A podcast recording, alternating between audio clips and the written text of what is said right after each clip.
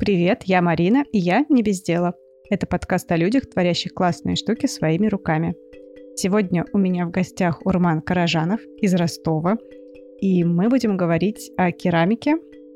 Но это не наш обычный выпуск, как вы могли слышать раньше. Сегодня мы будем говорить о качестве керамики ручной работы.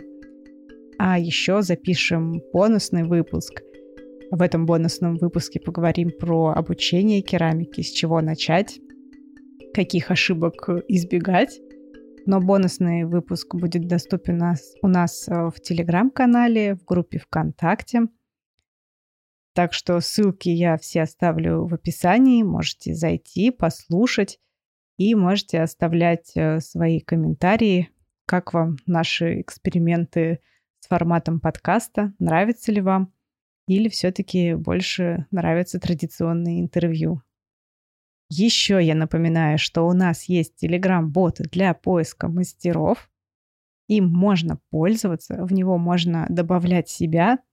Ссылку тоже будет в описании к выпуску, так что проходите, пользуйтесь, рассказывайте друзьям. Ладно, давайте вернемся к теме. У Урмана с женой Натальей собственная мастерская художественной керамики там Урман создает гончарные скульптуры и обучает работе с керамикой. Урман лепит из глины с самого детства, еще когда приходилось самому искать глину.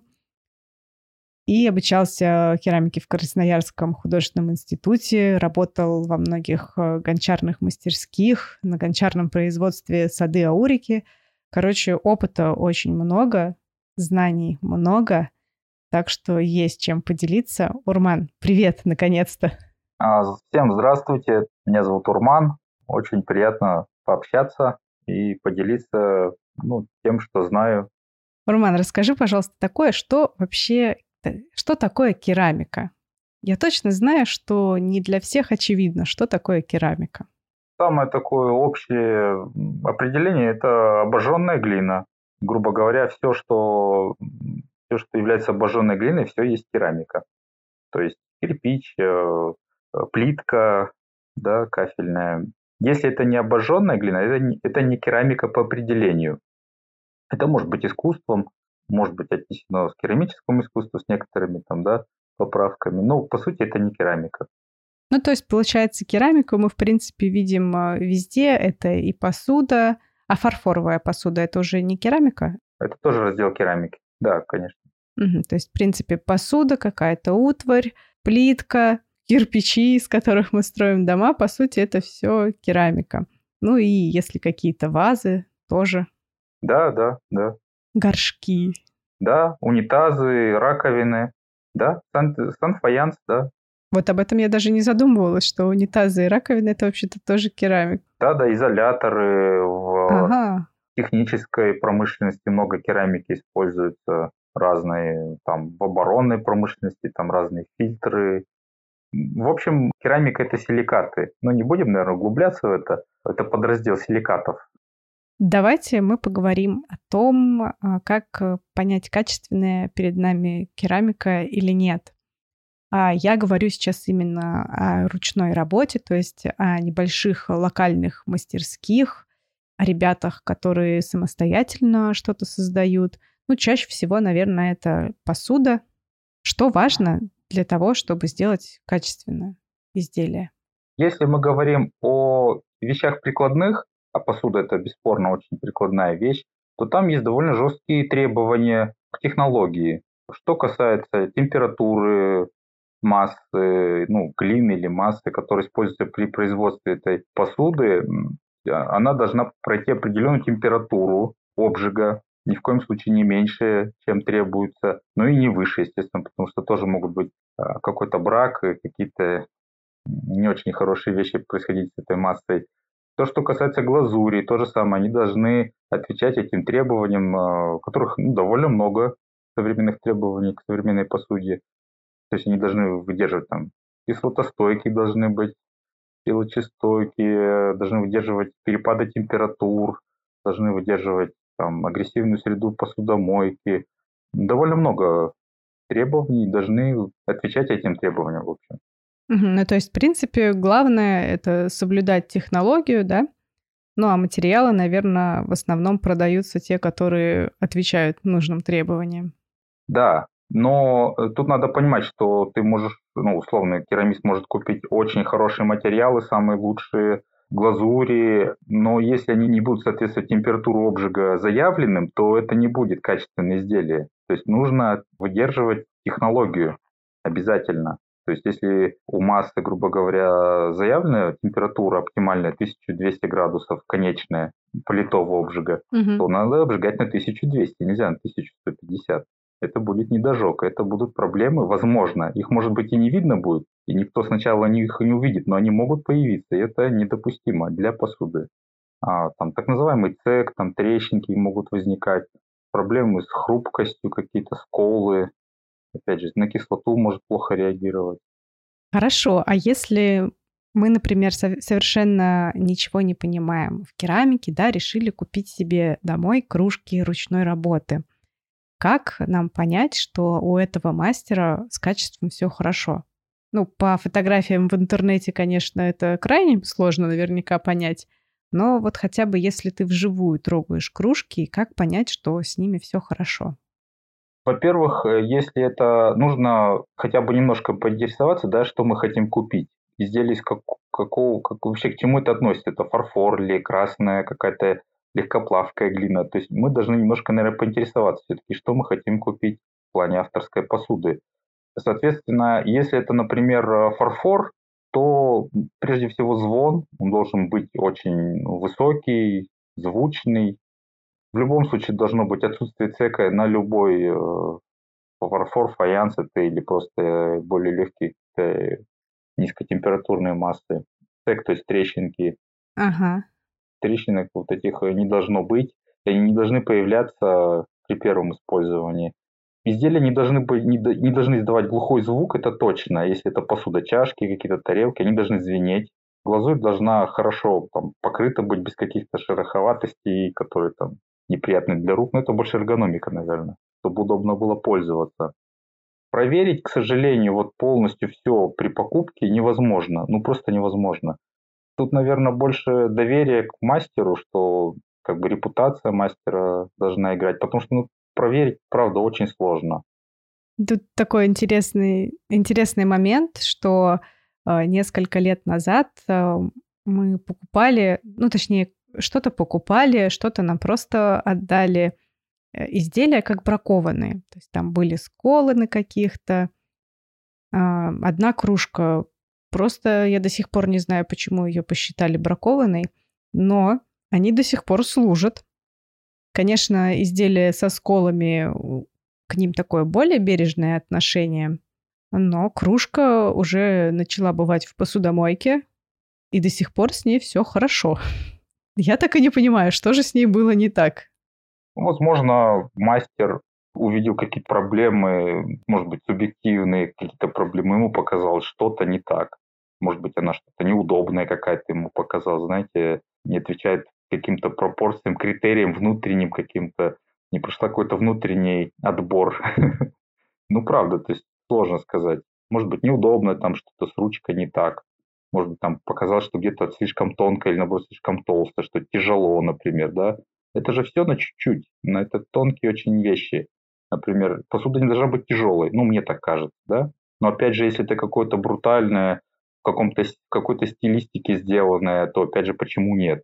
Если человек готов, да, любит тяжелую посуду, тяжелую кружку, там, тарелку или кашпо, оно прям высечено как будто из камня, то, наверное, такое может быть. Другое дело, что в ресторан, наверное, когда там ресторан заказывает посуду, они, наверное, не очень рады будут, если эти тарелки будут весить там по полтора килограмма мне кажется, я видела подобное. Есть, есть, да. Это авторские вещи, они могут быть какие угодно. Это может быть кусок глины с углублением посередине, и это, грубо говоря, вот посуда, да. Ну и почему нет? Если человек готов покупать и понимать, что это, ну, ему надо, прям вообще такое. Роман, смотрите, а у меня, например, было такое предвзятое отношение к керамике ручной работы что с ней нужно по-особенному обращаться, чтобы ее не испортить. Ну и, соответственно, так как вещь стоит достаточно дорого, то ну, зачастую просто жалко покупать их для повседневного использования, ну, то есть и заменять обычную посуду именно на ручную работу. Расскажите, пожалуйста, какие есть особенности использования сделанной вручную посуды? Правда ли, что она хрупкая и нужно как-то по-особому с ней обращаться? Тут опять же надо понимать, какая именно эта посуда. Просто сделана, например, опять же, ну тут не в смысле просто, а сделаны какие-то хорошие вещи, там, опять же, какие-то чашки, тарелки, сделаны просто красивые для использования, каждодневного использования, там, и для посудомойки. А, они, наверное, должны, да, отвечать всем требованиям, а, там, и посудомойки, но есть же авторская посуда, которая, она не, она не вписывается в эти рамки узкие, она другая, например, у нее какие-то могут быть там, да, могут быть какие-то трещинки, какие-то пузырики, она может быть какая-то хрупкая, действительно, какие-то хрупкие детали. И здесь, опять же, надо понимать, э, наверное, и изготовитель должен это озвучивать, что с этими вещами их не надо ставить в посудомойку. Извините, если вы покупаете чашку, там, грубо говоря, за 10 тысяч, наверное, э, не надо ее, помойте ее, пожалуйста, руками, да, а, и не надо ее там ставить вместе со всеми вашими тарелками или какие-то у нее там сложные технологические нюансы в глазури, которые могут среагировать на кислоту, например. Ну, не надо тогда кислоту уложить, потому что может испортиться просто изделие. Оно именно красивое, именно вот этим нюансом каким-то декоративным. Тут надо понимать, что именно. То есть она авторская посуда очень разная, опять же. Для ресторанов, например, она максимально должна отвечать всем требованиям. Всем. Она может быть отличается по декору, но по технологическим стандартам всем, ну, то есть она должна отвечать всем этим стандартам. А если авторская какая-то, вот прям чашка какая-то, то тут уже, наверное, производитель должен это озвучить, ну, а покупатель, там, э, любитель, он должен принять эти условия, что да, посудомойку не ставим, лимоны не замачиваем в ней там на трое суток, не испытываем на прочность, там, не бьем об стол, об плитку, там, потому что вот эти все детали красивости, которые как раз и, э, и привлекли внимание, да, они могут как раз и отбиться. Естественно, это керамика. Многие спрашивают, да, а оно бьется? Ну, да, это керамика, оно бьется. Ну, в общем, все очень э, разнообразно. То есть к каждому случаю нужно относиться по-своему. Какая именно эта посуда, что мы хотим покупать. Мы должны это понимать. То есть я так понимаю, что, в принципе, если задаться целью найти посуду для повседневного использования, то ты без проблем спрашиваешь у мастера, то есть можно ли это мыть в посудомойке и так далее.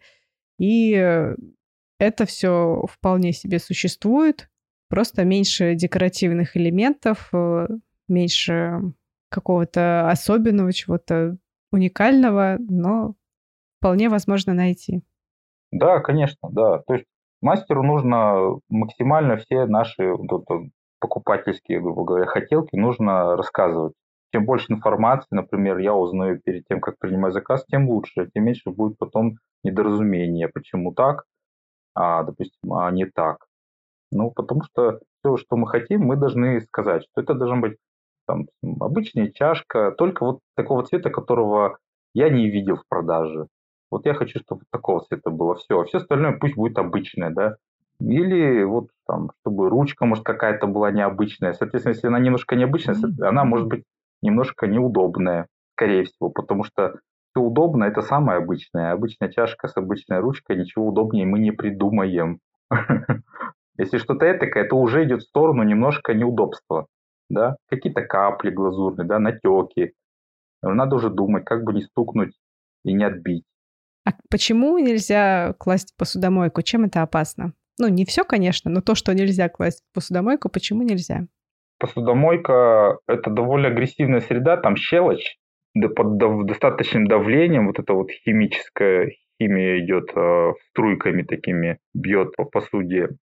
И щелочь – это довольно агрессивная вещь вообще, в принципе, и для каких-то вот авторских глазурей это может быть не очень хорошо.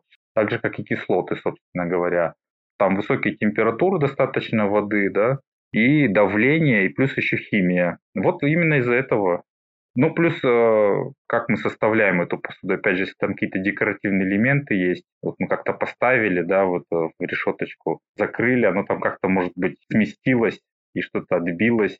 То есть мы можем не контролировать этот процесс, что-то может там отбиться при загрузке, разгрузке. Угу. Получается, это важно не только для массы, да, из которой эта кружка сделана, а также и для глазури. Может быть опасна посудомойка. Да, да, да. Это я с самого начала говорю, что и массы, и глазури, они все э, должны отвечать э, вот этим требованиям. Если мы говорим об относительно таком широком применении, обычном применении посуды, то они должны отвечать этим требованиям, что кипяток, э, холодная вода, то есть, допустим, переход из кипятка в холодную воду, да, если мы резко из холодильника что-то заморозили и достали и кипятком, угу. да, попало, то должно выдерживать, не должно лопаться. Есть тест такой, да. Ох, на... сколько тарелок я так попортила. Да, оно должно выдерживать. Опять же, мы должны понимать, что какая-то этакая вещь, сделанная там определенной массы с определенной глазурью, может и не выдержать. Она не для этого предназначена. Ну, как бы не для таких вот экстремальных э, перепадов. Я, наверное, больше говорю именно о повседневных, потому что э, понятное дело, что для чего-то особенного с декоративными элементами будет более э, особенное отношение, а, но мне хочется понимать для посуды, которую, которая предназначена для повседневного использования, а, мне хочется понимать, насколько она конкурирует по качеству с, маши... Ой, с машиной, с магазинной керамикой, то есть э, изготовленная на керамическом каком-то, на гончарном производстве. Это мне хочется понимать, насколько такая посуда конкурирует. Конечно, абсолютно конкурентоспособна в плане технологии. Плюс, бесспорный плюс, это то, что э, контроль, контроля больше бесспорно, если это небольшая мастерская, там люди это проходят через руки мастера, и контроля больше в любом случае, чем на любом производстве. Это первое. А небольшие объемы обжигов, э, то есть небольшие печи дают более ровное, а, как правило, распределение и, опять же, контроль за температурой, соответственно, технологией. Вот, если это производство, то там перепад температур больше, то есть где-то, да, где-то у нас оптимал идет по обжигу, где-то идет там недожог или пережог. Это всегда, если большие печи, большие объемы. То есть и, и это не значит, что если фабричное производство, то это прям 100% качества. Нет. Сколько угодно примеров и там и, и российской, и советской посуды, и зарубежной какой-то, когда это не так. То есть, ну, вопрос, насколько это не отклонения. Они могут быть небольшие, но они могут быть. Вот. А в маленькой мастерской контроля больше должно быть по определению, и, как правило, это так и есть. То есть люди просто больше следят за э, качеством, им важна репутация своя как мастеров. Ну да, это звучит вполне логично, и если говорить о вязании, ну так как я занимаюсь вязанием, да, то здесь тоже каждая вещь э, проходит через руки, и в силу маленьких объемов э, все-таки есть возможность нормально просмотреть э, на брак каждую вещь, да, и э, вовремя обнаружить, вовремя что-то убрать, также уделить внимание каждой вещи, посмотреть, что с ней не так, и в случае чего изъять, сказать, из продажи. А у меня еще, знаете, какой вопрос? У вас наверняка большой опыт э, использования посуды, в том числе собственного производства, да, у себя дома. Да, да, конечно.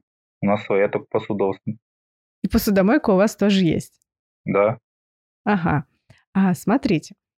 Вот, например, э, моя боль, да, когда ты используешь э, тарелки, ну, которые, грубо говоря, в Икее куплены, да, зачастую, а они после посудомойки стремительно начинают появляться какие-то сколы по краям, какие-то царапины по всей тарелке с керамикой, которая ручной работы, ну и предназначена, соответственно, для повседневного использования, с ней тоже такие проблемы или она получше себя ведет? Ну, Икея, если конкретно брать там таких больших производителей, опять же говорю, что они не... Нет у них такой цели прям там 100% выжить, да, там из массы, из глины. То есть дают какой-то оптимал. Может быть, если есть возможность чуть-чуть не дожечь, то они чуть-чуть не дожгут.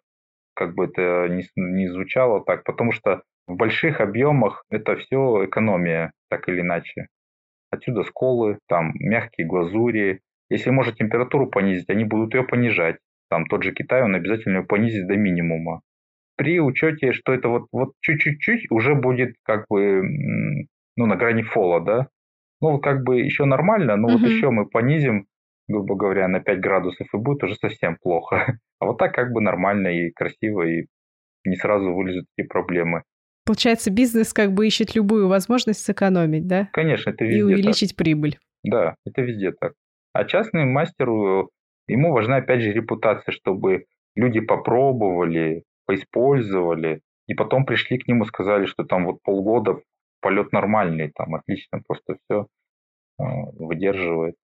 И, и так и есть. То есть у нас, ну, по крайней мере, ну, мастера стараются, ну, опять же, смотря какой формат, в каких рамках люди работают. Mm-hmm. То есть, но если те, которые работают именно вот на потребительскую посуду, э, конечно, об этом думают и работают, совершенствуются, стараются использовать э, более оптимальные массы, более оптимальные температуры, опять же, для своей технологии.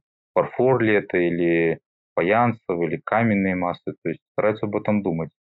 А вот ваш опыт использования посуды, да, вашей, посудомойки, то есть э, как она выглядит после нескольких лет? Есть ли какие-то сколы, трещины или еще проблемы? У нас такая посуда вся очень своеобразная, а, очень э, там уникальная, чуть ли не в одном экземпляре. Поэтому мы ее моем просто так, руками. Вот. Но я уверен, что с ней было бы все хорошо, потому что у нас сейчас очень много, э, ну вот так э, как-то сложилось обстоятельства, что у нас много высокотемпературных э, вещей из вот как раз уж к слову приш, пришлось сказать о дровяных, да, вот на 1300 градусов обожженные вещи, но с ними ничего не происходит. То есть они, они уже прошли максимальную температуру обжига для посуды, и просто смысла нет их как бы ставить куда-то посудомойку. Ну, с ними как бы все хорошо, я уверен, на сто процентов. А какая у вас самая старая вещь дома? Ну, из керамики. Хороший вопрос. Лет э, 6-7, наверное. Вот так, да, чашки есть. Не слишком старые, но эта проблема не из-за этого. У нас просто теплый пол и плитка. И двое детей. Школьники угу. и дошкольники. И как бы Хорошее начало. Да. То есть у нас э, обновляется ротация, хорошая посуда происходит. Угу. Ну, слушайте, ну уже все равно неплохо сохранилось, даже 6 лет что-то удалось уберечь. Редко пользуемся, да, мне жалко просто, я их стараюсь не, не использовать, вот, отставлять, поэтому, наверное, сохранились. А, Урман, давайте немного затронем художественную керамику. Какие особенности ее изготовления и, соответственно, при использовании такой художественной керамики что должно быть учтено? Для посуды, да, которая для повседневного использования у нас, получается, нужно обращать внимание, ну, чтобы она выдерживала всю жесткость повседневного применения, посудомойки, мытье, кислоты и так далее. А есть ли какие-то подобные штуки для художественной керамики? Ну, это вообще интересный вопрос. А, ну, если мы говорим вообще вот файн, э, там, ну, не знаю, художественная, да, художественная керамика, то, конечно, по большому счету нет никаких э, рамок, нет никаких э, законов каких-то, да, каких-то требований. То есть это очень максимально все условно, на самом деле, если так вообще по большому счету. Вот.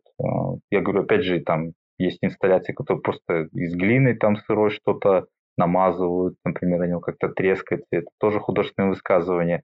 Но если мы немножко как бы спустимся а, к нам а, и имеем в виду какой-то там объекты, какие-то вазы, то я думаю, что тут очень широкие критерии, очень условные, опять же. То есть, ну, если мы а, не наливаем туда воду, да, для нам не важно поставить именно цветы, а просто важно какое-то красивое изделие на каминной полке или где-то. Ну, главное, чтобы оно, ну, не разваливалась, да, не разрушалась со временем просто от стояния на этой полке, мне так кажется. Если воду наливать, ну это опять же должно быть оговорено, а можно ли налить воду? Ну, там, чтобы она не протекала там, да, ну, можно, значит, угу. все, все хорошо.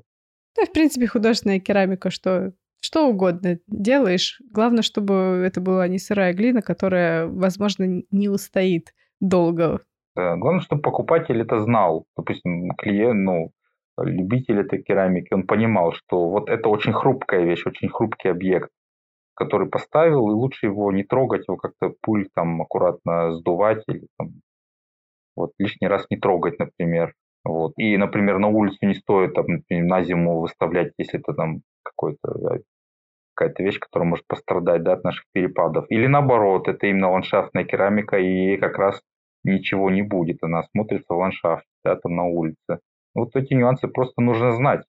В принципе, это все тоже возможно. Это если я хочу поставить э, там у себя на даче, где-нибудь на улице какой-нибудь э, арт-объект керамический, то, ну, это без проблем чтобы он выстоял и в минус там, 20, и в плюс 30. Да, конечно. Все возможно, да, главное да, обговорить.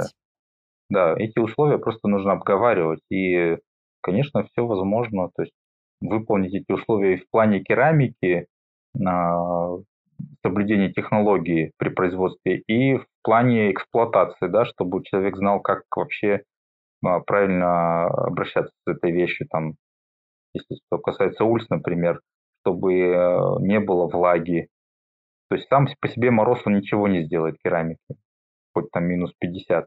А сделает вода замерзшая, лед. То есть чтобы не было вот осадков, а, которые замерзаются, да, размерзаются, да. чтобы этого не было, по максимуму это все предотвратить, попадание влаги, замерзание.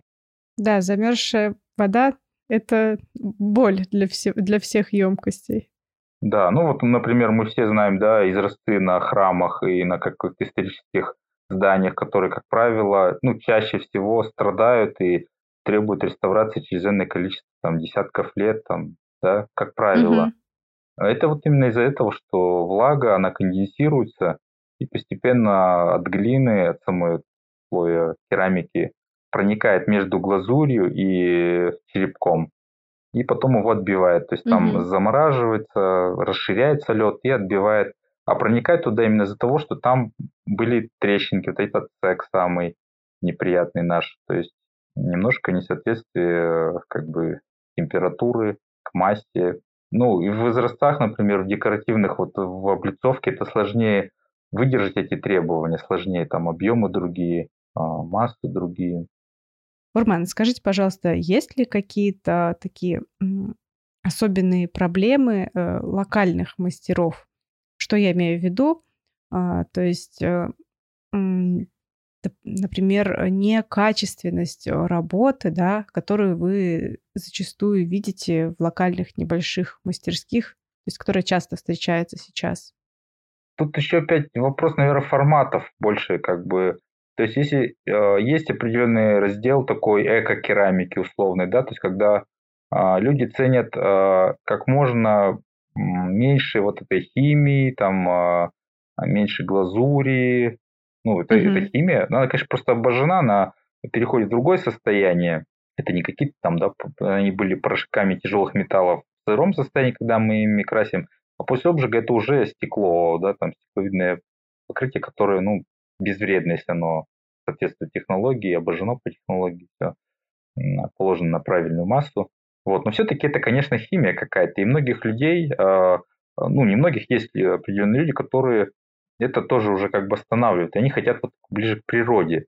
Тоже это интересно, имеют право. И они выбирают, собственно говоря, просто глину, да, красную глину, практически ничем не покрашенную. У красной глины есть свои нюансы. Ну, то есть у, низко, низкотемпературных глин это такой вот раздел такой эко-керамики, там, реконструкторской керамики, которая не, отве- не отвечает требованиям, вот, да, тем, о, которых мы, о которых мы говорили выше, требования там, uh-huh. ресторанной какой-то посуды, требования там, посудомойки, да, ну, это свой формат, это может быть какая-то даже самокопная глина, там, знаете, такой local керамик, то есть вот прям здесь вот накопали, uh-huh. сделали, и в этом есть свой кайф, как бы, она может быть вообще не глазурованная.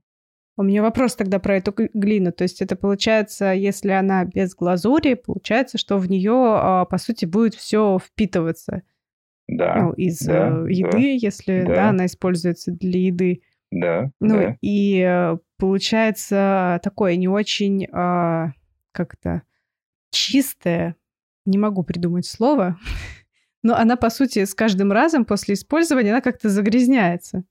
Вы ее так не помоете, э, не помоете как следует, да? Да, Да, конечно, бесспорно. Она, если это, например, миска просто чисто глиняная какая-то, она, ну и мы в ней, например, и готовили мясо, да, там готовили мясо, то Мгм. мы будем в ней готовить только мясо или вот вторые блюда, ну какие-то там, потому что Мгм. жир, он ну, никуда не денется, он останется в черепке. Вот, мы не сможем уже, ну, мы можем, конечно, положить туда мед, но это будет мед таким привкусом мяса. мясным вкусом, Ну, то есть, если с это, кусочками если мяса. это варенье и мед, это варенье и мед, да, оно засахарится. Там, если это Ага. То есть это такой живой черепок, он пористый. Кто-то скажет, что это некачественно. Я так не... Это все очень условно, понимаете? Качество это все очень условно. То есть кому-то нравится это, и это замечательно, и тоже прикольно. Я говорю, глина может быть местная. Это очень интересно на самом деле. На какая-то местная интересная глина, какие-то у нее декоративные свойства могут быть интересные. Мгм. Да почему нет? Я к этому спокойно отношусь, мне кажется. И более того, вся художественная керамика и художественная посуда, и вообще это, в принципе, раздел э, брак, э, раздел брака в учебниках по технологии керамики. Это вот открываем браки, и это наши, да, это наши, то есть там все вот эти вот там сборки, вспучивание, мушка, там все вот эта красота, потечность, там сухость, матовость. Пожалуйста, это все наши эффекты. О, это прекрасно. Но, по сути, как бы ограничений нет. Ну да, просто надо понимать, что, что мы хотим. Да, главное понимание, ну и, соответственно, а, передать эту информацию а, тому, кто будет пользоваться. То есть, что вот, э, ребят, у нас глина, если вы в ней делаете мясо, она без глазури, если Да, вы в ней делаете да. мясо, значит, вы в ней Да. делаете мясо. Или в посудомойку вы не кладете, моете только ручками. Да, Достаем только по праздникам и так далее. да. Мокрое да. не кладем, кислое не кладем. Плюсы то, что это чистая глина, и ничего у нас нет, кроме этой глины, по большому счету. Вот, если это человеку кажется плюсом, ну, это, наверное, тоже действительно плюс какой-то, я не знаю, наверное. Ну, наверное, да, потому что мы не задействуем вот эти вот все тяжелые металлы какие-то, которые кто-то добывает, Мгм. где-то копает, там какие-то производства нарушают там, да, целостность э, нашей земли, матушки. То есть мы вот глинку выкопали, как бы, и все. Ни туда не, ну, не задействуем вот эти сложные технологические процессы. Я думаю, в этом есть какой-то плюс. да.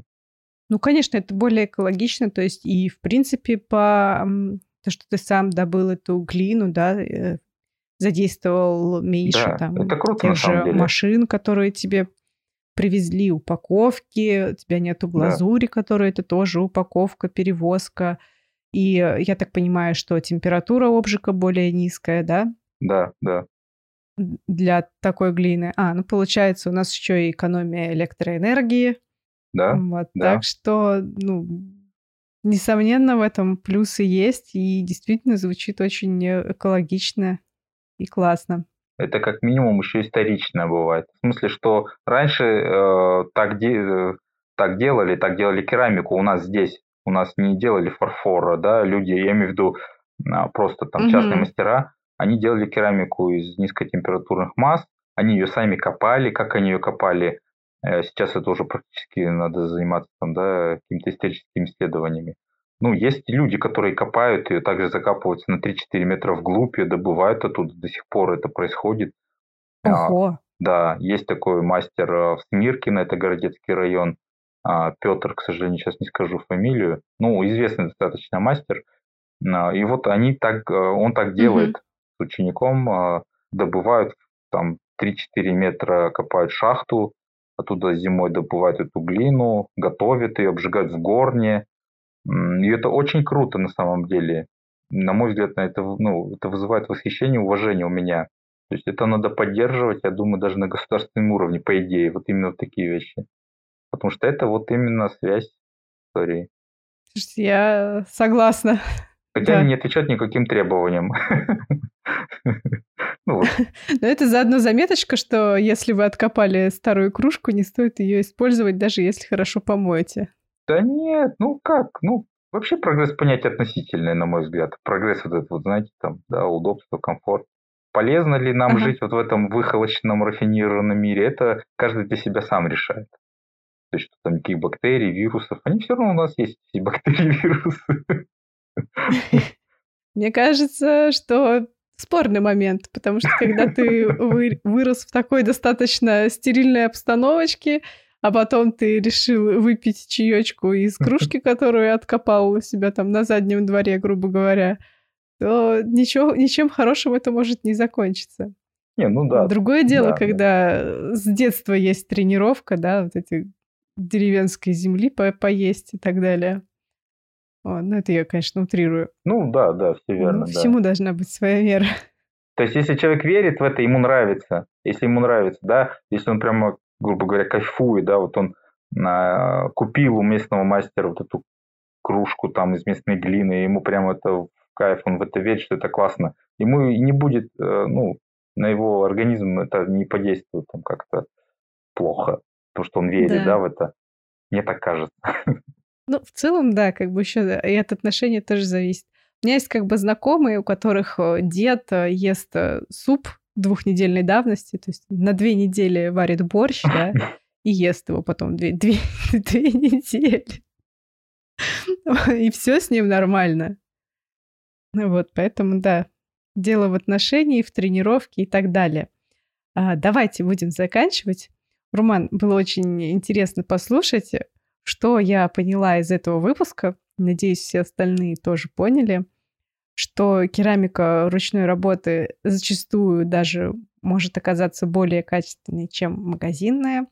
А, Ее преимущество, наверное, главное в том, что это контроль каждого изделия, потому что каждое изделие — это репутация мастера, а для небольших локальных мастерских репутация — это, конечно же, очень важное дело — и можно найти керамику на любой вкус.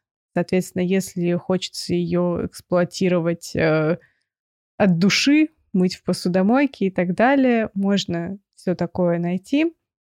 Главное предварительно оговорить с мастером, что вы ищете именно утилитарный предмет.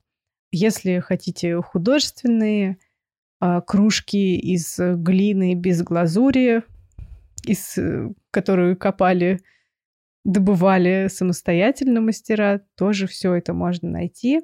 Конечно, будет больше ограничений по использованию, но тут все зависит от того, что вы хотите.